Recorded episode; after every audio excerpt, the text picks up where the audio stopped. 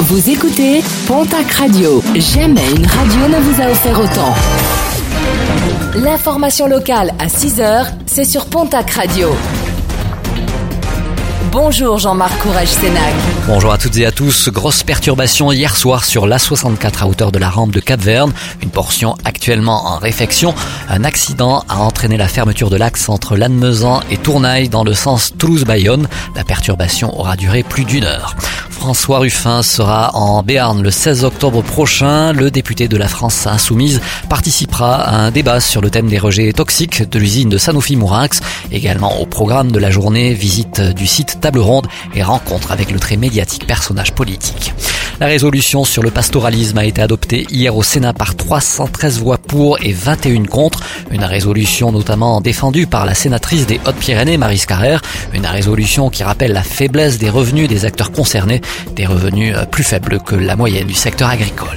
Le sourire des stations thermales dans les Pyrénées, c'est à l'automne qu'elles enregistrent un pic de fréquentation. Pas moins de 1200 curistes cette semaine pour la seule commune de Bagnères-de-Bigorre. Pour faire face à cet afflux, les thermes s'adaptent avec une ouverture plus tôt et un nombre de personnel à la hausse.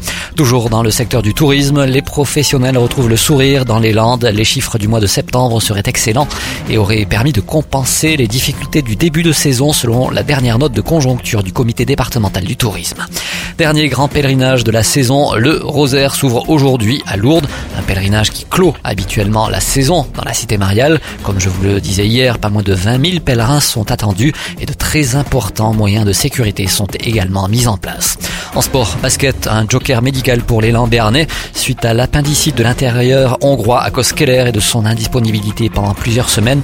Pau-Orthez a fait appel à Abdel Sila qui connaît déjà le club pour avoir évolué sous ses couleurs de 2013 à 2015. Il pourrait débuter dès samedi à Dijon.